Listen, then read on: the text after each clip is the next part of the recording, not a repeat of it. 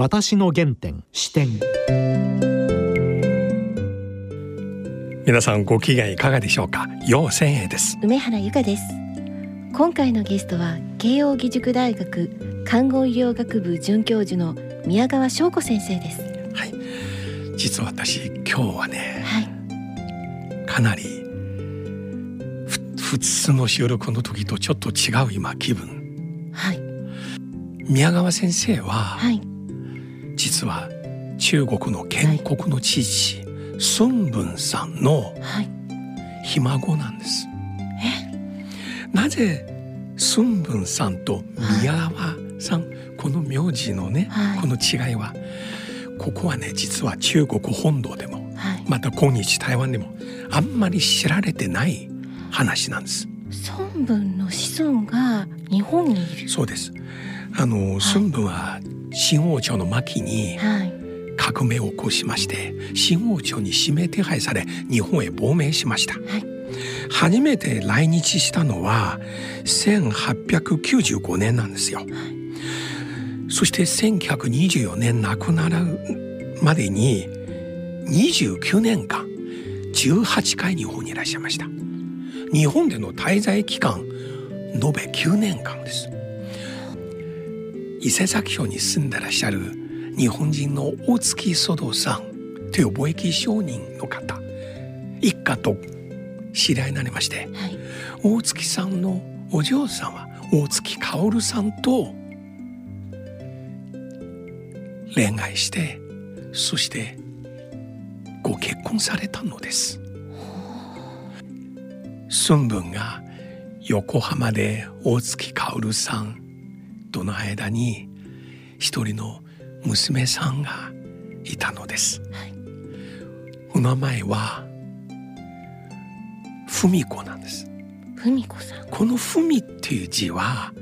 日本語の漢字で富の「ふ」にはい。美しい「実」と書きますが、はい。実は孫文の「文お」という字でそこから来たのです。まあしかしその後孫文が中国に帰りまして辛亥革命後親子と再会することはありませんでした。でもその文子さんの息子さんが2007年で孫文の娘と孫という本を日本で初出版しました、はい。自分がお母様からそしてお母様から聞いたおばあちゃまと孫文のお話をこの本に書きました、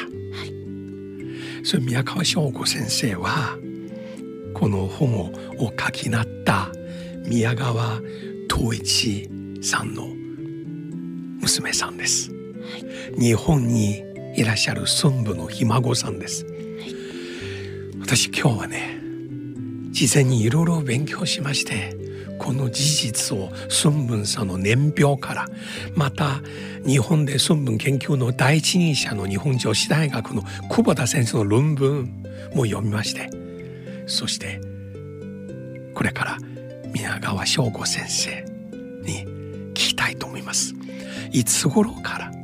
お父様から聞きましたか？などなど。それでは私の原点視点進めてまいります。私の原点視点。宮川さん今日よろしくお願いします。よろしくお願いします。実は私今から3週間前。はい。初めて宮川翔子先生のお父様はい。つまり孫文さんの孫、はい。孫ですね。はい。そしてまた祖母はい。の方、大月私の祖母の名前はえ宮川文子と。宮川文子さん、はい曽祖母はい。私の曽祖母が、あの、まあ、ひいおばあさんですね。はいひいおばあさんが大月薫という方で。はい。その方が、まあ、横浜で孫文と出会って。結婚をして。で。生まれたのが私の祖母の宮川文子ということになります。私は上海出身ですがはい、私の世代も含めて今の中国の14億の市民あるいは台湾海峡の向か側のはい、数千万人の台湾の市民あるいは香港マカオそしてシンガポール。はい、また海外つまりロンドンロサンゼルスホノルルはい、あるいは日本の神戸長崎。このようなところほぼ全てはい、必ず孫文先生つまり孫中山先生の記念館や記念碑。はい、中国の中で中山路中山通りない町ほぼないです。そうですね。あの私も中国には何度か行ったことがありますけれども、まああの中国に行くと、まあ必ずあのいろんな町にその中山通りと中山ジョンシャンルーですか？というのがあって、あのまあそれがあの孫文にちなんだ名前だということをあの聞いています。はい。まあ、ご存知のように台湾の中華民国と大陸中華人民共和国1949年でこの内戦の結果で今日現在まで2つの政権政治的対立しておりますけれどもしかし一つのコンセンサスあります。北京の天安門広場あるいは台湾のその国会前の広場両方とも孫文先生の肖像がはい、建国の父として今でもそこで飾られています。そうですね。が双方の学校の教科書も双方の対立を超えるはい、存在である。それにもかかわらず中国出身の私はまた台湾の友人と今日ここに収録に来る前に話しましたら、ほぼ全員孫文先生がかつて19世紀末期はい、日本に亡命にいらっしゃった時に横浜中華会ではい、曽祖母の大月薫さんとの出会いはい。ご結婚というエピソードをみんな知りませんでした。ああそうなんですね。ではあの中国とか台湾では、まあ、あまりこれまで知られていなかったエピソードだということなんですね。まあ今考えたら今から78年前かな北京のナショナルオペラハウスはい、長安街沿いの一番立派なオペラハウスに孫文のオペラが上映されましてはい、そのオペラの中で初めて孫文の日本での愛してらっしゃる日本人女性が登場しました。そうですか。それが少し話題になったんですね。はい、だけどそれを聞いて私もあんまりさらにいろいろ掘り下げたり調べなかったんですよ。はい。あの孫文の、まあ、日本での活動、まあ、とそれとその生活というと、まあ、一番よく知られているのがその日本で宋慶齢さんとご結婚をなさったっていうあのそのことですよね。日比谷公園の松本楼。はい、梅谷正吉さんがそうです。あの写真屋さんの梅谷食さんの彼に対する支援、はい、ナコートを務めることになった。また中国の国家主席胡錦涛さん訪日の時も松本楼にはい、そうでいらっしゃいましす。ね。まあしかし今回お父様がはい、を書かれたこの孫文の娘と孫というご本、私2回読みました。さあそうですか。本当に感動しました。あの新王朝の最後に辛亥革命の前夜孫文先生が当時の中国の最後のこの封建王朝をはい。打倒するために日本で留学生たちを集めて同盟会をはい。立ち上げましたよね。はい。そのあたりの話教科書でいろいろ勉強しましたがしかし1890年代半ば頃はい。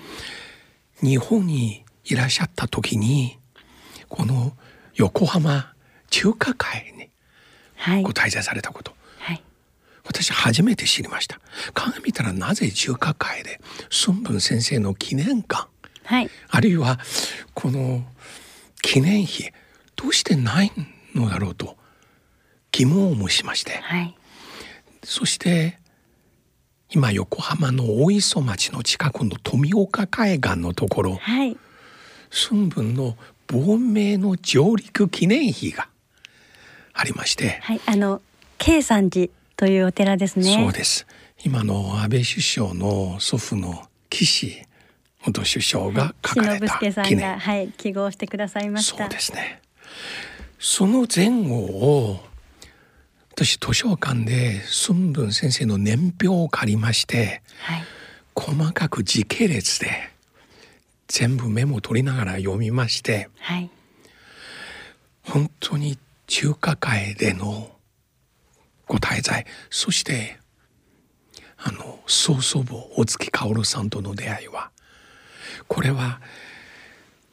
台湾の皆さんも世界各国に今滞在されてる華僑の皆さんもはい。中国大陸のね国民もみんな知るべきだなとはいすごく感じました。そのために今日は大変光栄ですが宮川翔子先生はい。日本にいらっしゃる孫文先生のご子孫として、はい。ぜひお父様あるいはお父様が祖母からお聞いた話をできる限り教えていただきたいです、一番最初お父様からこれお聞きになったのはいつ頃でしたか？はい、えー、と私がこのことについて初めて父から聞いたのは中学校に入った頃だったかと思います。それは1980年代そうですね、えっと80年81年ぐらいのことだったかと思います。最初お父さんどういうふうに話したんですか？まあ私があのたまたまあの歴史の時間にその中国の辛亥革命のことを学校で習ってきたんですね。はいでそれで私まあ普段あまり学校のあのどんな勉強をしたとかいうことはあまりうちでは話さなかったと思うんですけれども何を思ったのかそのことだけをあの食卓で夕食の時に話したんですよ。で今日学校で辛亥革命っていうことをやってその孫文っていう革命家が出てきたっていう話を何かの表紙にたまたましたんですね。でそれでその時にいや実はその孫文っていうのはあのお前のひいおじいさんなんだよということを聞かされて非常に驚いたのを覚えてます。自分にあの中国人のあの血が流れているとは全く思ったことがなかったのでとてもまあそのことに驚いて、まあ、考えてもみなかったので非常に驚いてそうか私は8分の1中国人なんだと思ってでその後あの自分の曽祖父がそその孫文ということはあんまりピンときていなかったんですけれども自分に中国人の血が流れているということについてこれは面白いぞと。あの他に言いようがないんですけどなんだかこれは面白いぞというふうに思ったのを覚えています。はい。お父様はこの事実をいつ頃お母様から聞きましたか？えー、これはいつ頃だったかでしょうかね。えー戦後戦後にはいあのそれは戦後のことになりますね。あの孫文が中国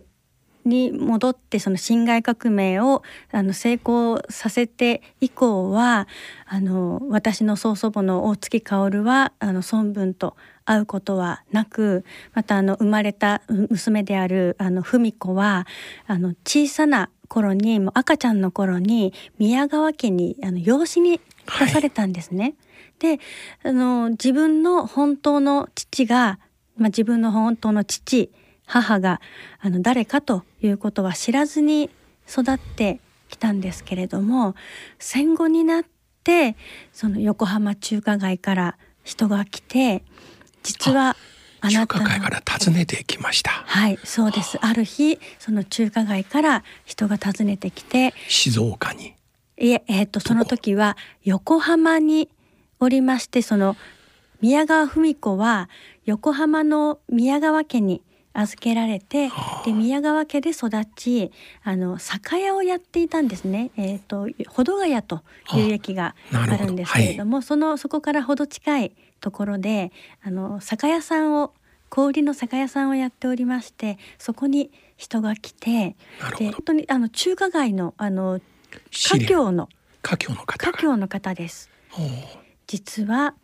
あなたは孫文の血を引いているんですということを初めて聞かされたということなんです。であの大月薫もあのその父の大月祖道もあの宮川文子には直接コンタクトを取ってくると連絡してくるということはなかったんですね。なるほどででもあの孫文に娘がいるということは、まあ、もちろん間に日中戦争が入りますからあのそのことは隠されていたんですけれども中華街の華僑の人の中で語られていてで戦争が終わってもう大丈夫だろうという頃になってそのことを伝えに来てくださったということなんです。そあのその中華街の方から聞いてからまあとは言ってもにわかには信じがたい話ですので、まあ、すぐにというよりはこの話は本当なんだろうかとうん。いうことを確かめるところから始めまして、うん。であのいろんなあの方のつてをたどってあの日本女子大学の、うん。えー久保田文治先生はいとい。う、あの中国のあのことを孫文の研究家、はい、うん孫文のことを研究している先生のところに行きましてこれこれこういうこと言われたんだけれども本当かどうかを調べてほしいということをあのお願いしたんです。私お父様の本を読ませてきましてそして戦後あの中華会の実家の方に訪ねていらっしゃいましてその後お母様つまり祖母大月薫さんはい、の住んでらっしゃる栃木のお寺にはい、あの訪ねて行きました。そうですね。あの大月薫はあの私の祖母の文子を産んだ後、まあそのままあの孫文とはまあ別れてしまいましたので孫文はそのまま海外に行ってしまいましたのであの一人で子供を育てていくというのはあのまだあの大月薫さんもとても若かったのであの難しいだろうということで文子を養子に出しましてでその後、まあ静岡の方に行って再婚をするんですけれども、まあ、そちらがうまくいかなくてで結局足利のお寺にあの大黒さんとしてあの入りましてでそちらに住んでいたところあの、まあ、中華街の方を通じて大月祖道さんに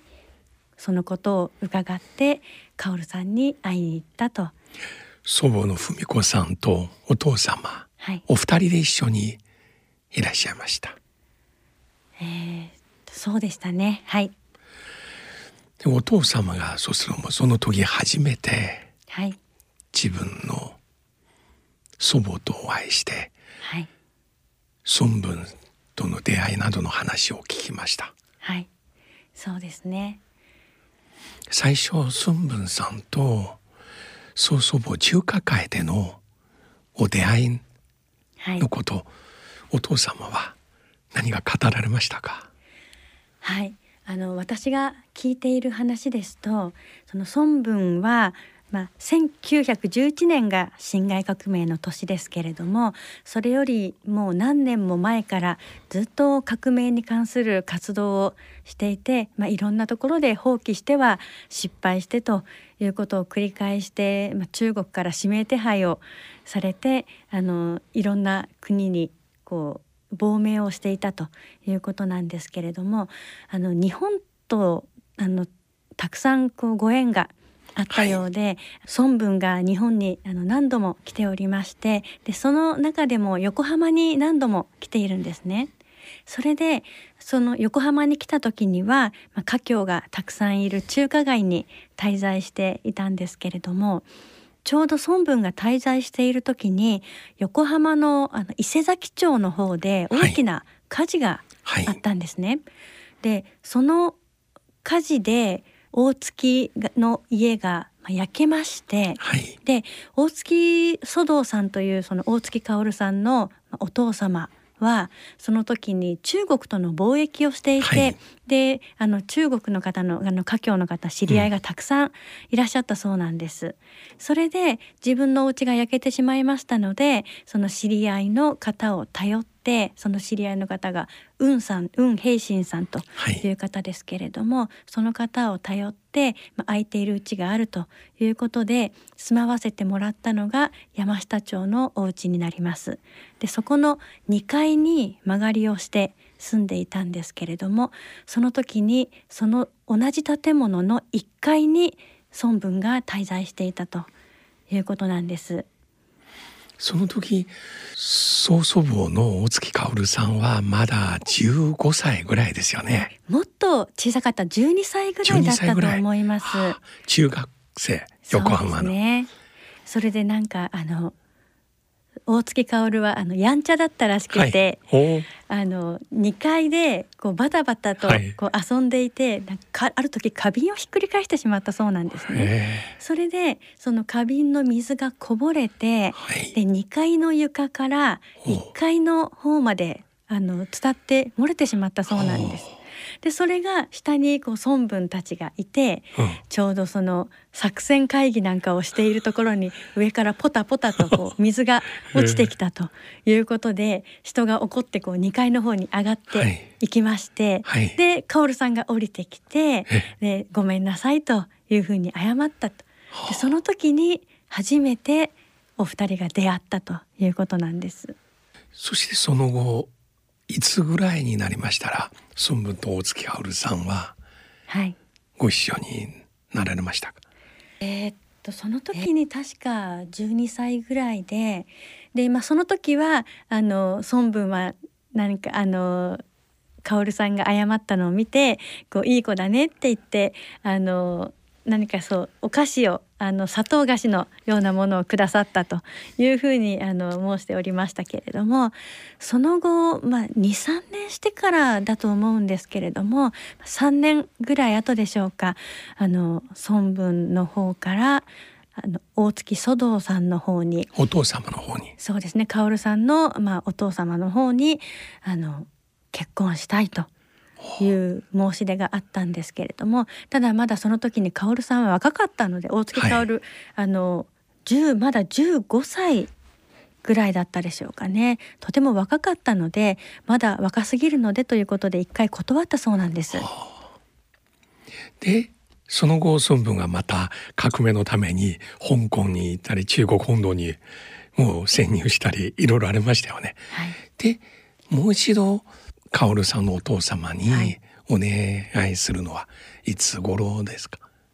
そこから2年後ぐらいでしたかね。あのもう一度やはり結婚したいということであの大月騒動の方にこう申し出がありましてでそれを許して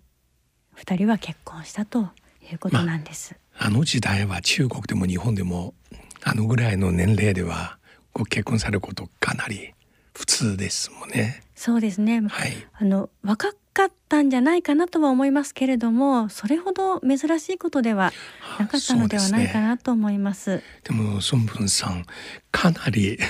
まあ今風の言い方ですからかなり惚れましたよね。そうですね。ねあの。私も大月薫さんの写真をあの小さい頃の写真を見たんですけれどもとても美人なんですよね。でも矢川翔子先生と今日初めましてとても似てますよ。とんでもない。本当に。本当にあの薫さんは綺麗な方で、ああの好きになったんだなというふうに思いました。そして横浜でお二人ご結婚されましたよね。はいあの日本の神社で。はい、あの浅間神社というところで結婚式を挙げたというふうに聞いています。で結婚された後に、はい孫文がまたすぐまた革命はいの、ために日本から出ましたよね。はい、そうですね。です、まあその後何回かあの行き来があったと思うんですけれども、1902年でしたか結婚したのが。で、えー、とその後もまあ孫文はあのいろんなところに行ってまあ革命をの活動をやっていてで私の祖母の文子が生まれたのは1906年だったというふうに聞いています。その文子というお名前名字も孫文の文というはい、字をはいはい、そうですね。大月薫と、まあ、孫文が結婚をしてで文子があのお腹の中にいる時に実は孫文は日本を出てしまって、はいそこから長く日本に戻ってくることはなかったんですね。はいで、えーなので大月薫はまあ一人であの子供を産むことになったんですけれども、はいまあ、その時にあの孫文の文という字をあやかって文子というふうに名付けました。まあただあの当時あの日本と中国はあのだんだんこう関係が、はい。あの悪くなってきていましたのでで孫文の文という字をそのままつけるのはどうかということになって「文」というのは違う漢字をうん、当てて「文子」という名前にしたそうです。ああそうですか。お父様が、い。あの宮川先生にあのこれを伝えましてそれは1980年代はい、つまり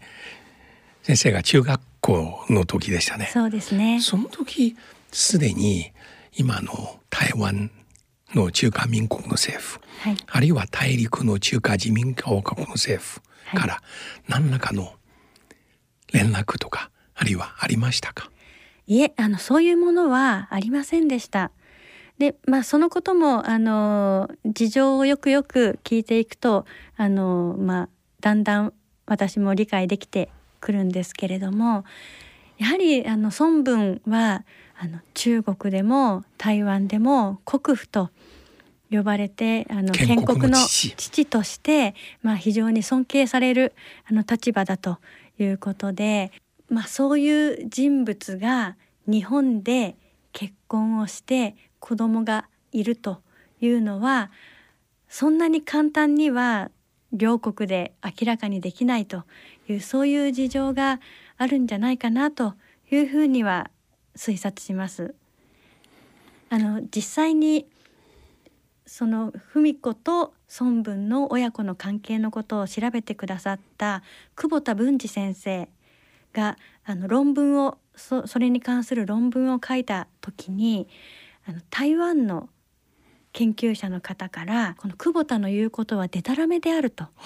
いう論文が台湾の雑誌に掲載されたと、ああそうですか、はい、そういうこともあの聞いています。でも祖母の文子様がその後お父様と一緒に台湾に行かれましたか？はい、あの言っております。で、まあその時それはその後？はい、その後ですね。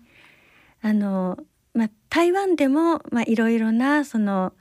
政治的な、あの、変化というのがあったのではないかと思いますけれども。まあ私自身はそこの詳しいことは、あの、わからないんですけれども。まあ、その後、その。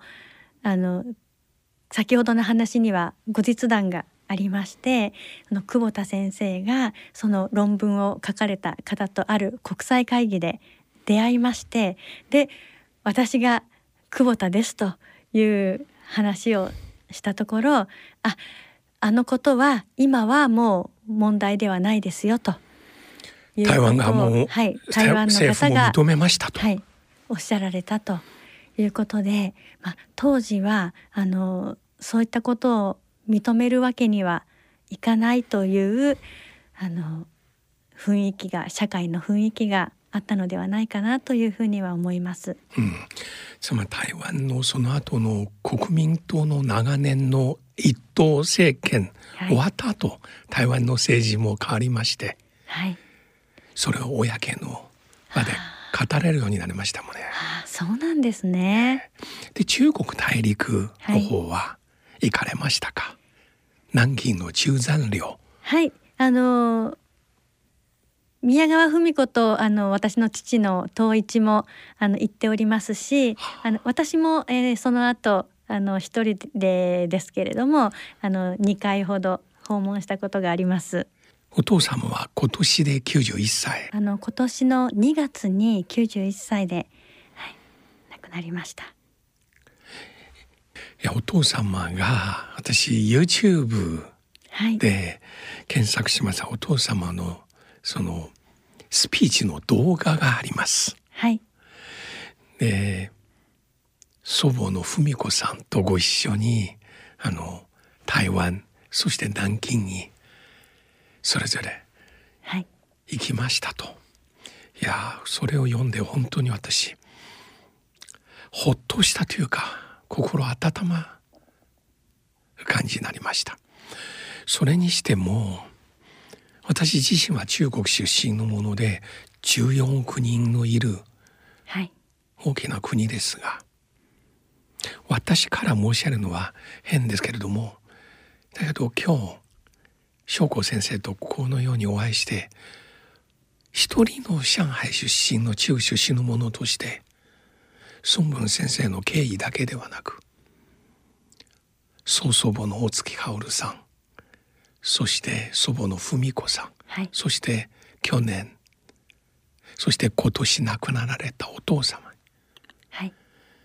本当に心から敬意を申し上げたいと思います。ありがとうございます。この話を普通なら日中戦争はともかく。おそらく日中戦争終わったらすぐ普通メディアやはい、あるいは中国側やあるいは台湾側に自ら申し入れるかもしれません。はい、何かの要求するじゃなくても認めてもらいたい。あるいはこういう経緯ですよ。と言うかもしれません、はい。しかし先ほど冒頭の話聞きましてお父様が翔子先生に全くはい、教えなかったはい。その日学校で辛亥革命の勉強なければそうですね。おいくつぐらいになって初めて聞くだろうと分かりませんね。そうですね。あの私の祖母のその宮川文子があの亡くなったのが私が高校生ぐらいの時だったんですけれども、まあその時にあのその時にはもうすでにあの日本の多くの研究者がそのことを知っていてまたあの神戸にあるあのはい。孫文記念館、はい。ああいったところともあのお付き合いをさせていただいておりましたので、そういったところからもうたくさんのお花が届きましてで、まあ、それも見てやはりあの驚いたんですけれどももしかしたらその時あの聞いていなかったらその時まで知らなかったかもしれませんね。翔子先生は確かにウェブ上拝見しましてあの神戸の孫文記念館の孫文の彫像の除幕式はいいらっしゃいましたね。はい、その時孫文の中国での最初の奥様はい、ローさんとの間のあのお嬢さんつまり孫文の孫さん、アメリカ在住の方はいもいらっしゃいましたね。はい、翔子先生とお会いしました？はい、あのお目にかかりました。その時どんな会話でしたか？はい、あの孫水宝さんという方なんですけれども、はえー孫文の最初のに結婚していたあのそのお孫さんだって私はあの初めてお目にかかったんですけれどもあの初めてお目にかかった時からとてもあの優しく接してくださいまして私たちのことを本当にあの身内のように本当に初めて会ったんですけれども長年あの付き合いのあるあの身内のように接してくださってとても感動したのを覚えています。あの孫文先生のお生まれた広東省のはい。実家に行かれたことありますか？はいあります。そちらにもいらっしゃいました。はい。えー、あれは三中年山県。ぐらいそうですね。3年ぐらい前だったと思うんですけれども、まあ、一度あの訪問させていただきましてあのとても立派なあの記念館が建っておりまして、まあ、その時にあのちょうど私があの中国に行く用事があったものですからあの久保田先生からあのお使い事を頼まれましてこれをあのそその中山県のはい。あの孫文記念館の館長さんに届けてほしいとお預かり物をして、まあ、届けてに行ってその時にあのお話をさせていただいたんですけれどもあの孫文の生まれ育ったお家ですね。あのとても綺麗なお家になっているんですけれども生まれた時にはとても貧しいお家であのとても狭いところに何人ものあの5人6人という家族が身を寄せ合って寝ていたというふうにも聞いています。そういったあの、まあ、孫文が生まれ育った場所っていうのを見てあの、まあ、それだけではなくてその地元の方々が孫文のことをとてもこう誇りに思ってあの大事にしてくださってるということがとてもありがたく思いました。上海にもたくさんあります。はい、はい。上海にもあのありますね。私も行ったことがあります。ただ世界中にあのたくさんあの孫文記念館があって、こうそれを全部回ってみたいなというふうに思っています。ホノルルもありますね、はい。ロンドンも。うん。ロンドンにもありますか？はい。はい、ロンドン結構滞在されましたね。そうですね。えそのロンドンに滞在した時には孫文は大英博物館に入り浸っていたそうなんですけれども、えーそこであの日本の南方熊楠という学者と意気投合をしたそうで、あの南方熊楠というのは和歌山県はい。出身の、まあ博物学のはい。学者さんなんですけれども、そこであの日本と世界のそして中国の未来について大いに大英博物館で語り合ったという話も聞いています。えあのもし機会ありましたらはい、またぜひ詳しく教えていただきたいと思います。はい、私も今私のゼミの学生アジアの近現代史のゼミですが。一人のあの学生がね今4年生。卒業論文のテーマははい、それです。ああ、そうなんですね。今日の番組も聞くと思いますがはい、あの久保田先生に続いて本当にあの時代のあのリアルの日中のエピソード、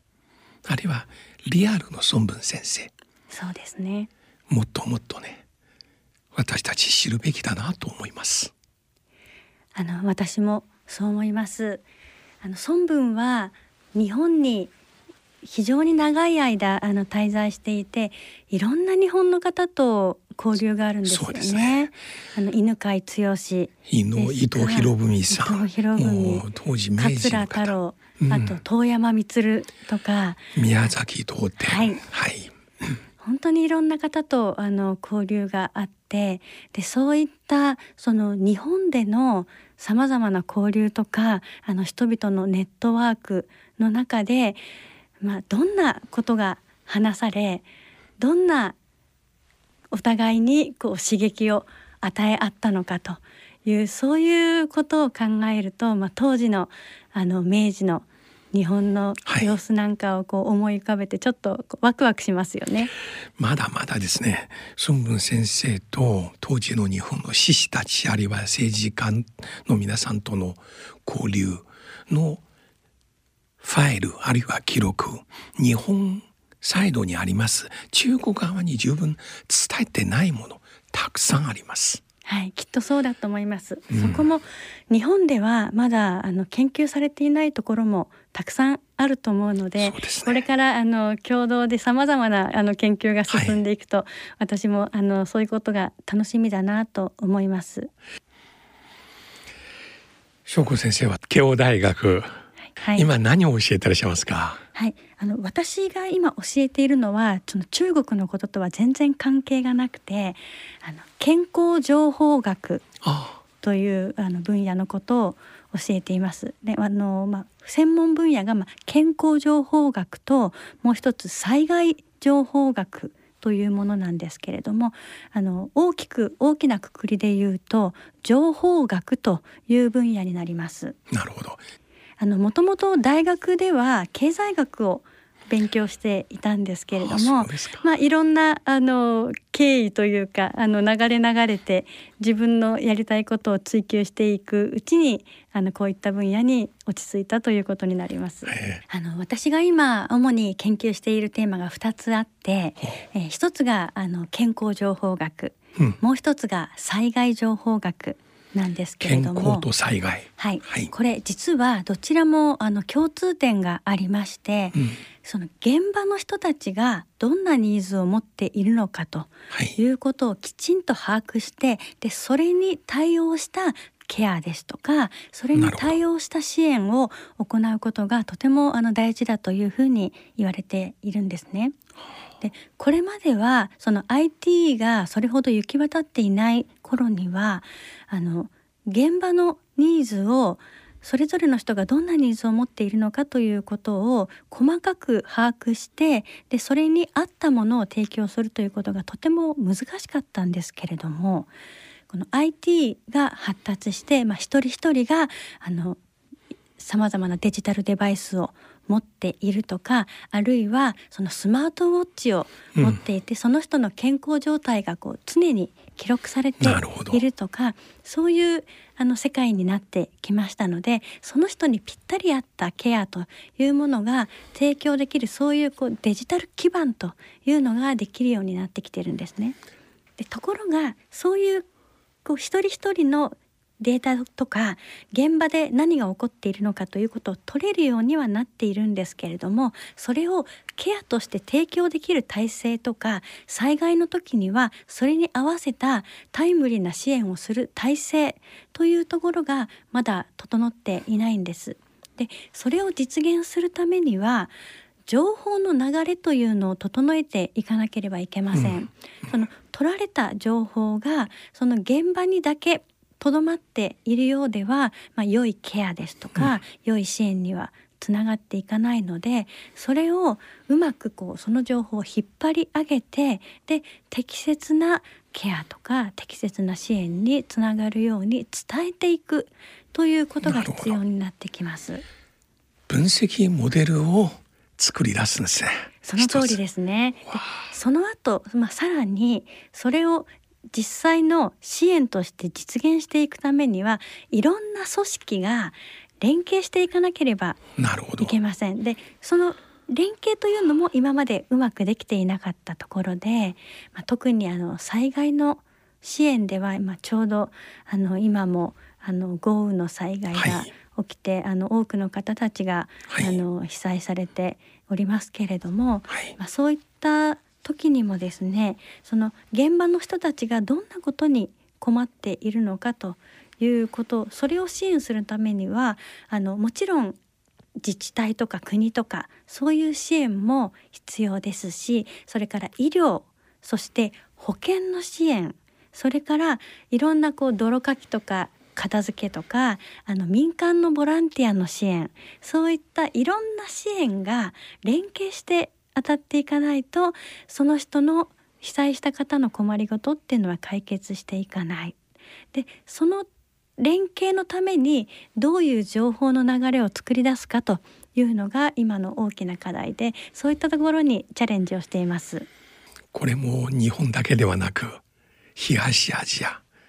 はい、もう全体今回のコロナにも証明されるようにもはや。国境というものないですね。そうですね。あの水害はあの気候変動の影響もあって毎年あの特にまあアジアの多くの地域で起こっていますし、あの今回の熊本九州の大雨も中国まで続いて上海でも大雨が降っているというふうに聞きました。そうです。やはりあのそこは国境でプツンと切れるというものではなくて気候はつながっていますから、うんあのこういったその災害の支援もあの国と国とで協力して当たることができればいいなと思っています。ちなみに孫文先生ももともとのご専門は医学でしたね。そうですね。先生と同じ。はい、あの私はあの医者ではなくて、うんまあ情報学というのが専門なんですけれども、まああのやはり今健康に関することというのはあのグローバルな課題ですので、まあ、あの人々は長生きをするようになりましたけれどもだからといって健康の課題が減ったかというとそういうわけではありませんので。はい。健康を保つためにどういう IT で支援をしていけばいいのかということにこれからも取り組んでいかなければいけないなと思っています。今日はありがとうございました。ありがとうございました。私の原点視点い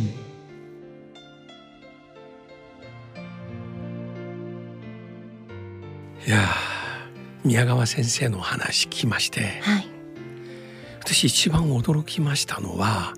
中学校の頃学校で辛亥革命と孫文さんのことを学びまして家に帰りましたら初めてお父さんから実は曽祖父は孫文ですよと教えてくれました。おばあちゃまもお父様もこの話をそんなに大きく台湾側や中国大陸側に伝えてないんですけれども本当にこの近代史のエピソードとしてもっともっと多くの日本人の方中国の皆さん知ってほしいですね。それではそろそろお時間です。お相手は陽千へと。梅原由香でした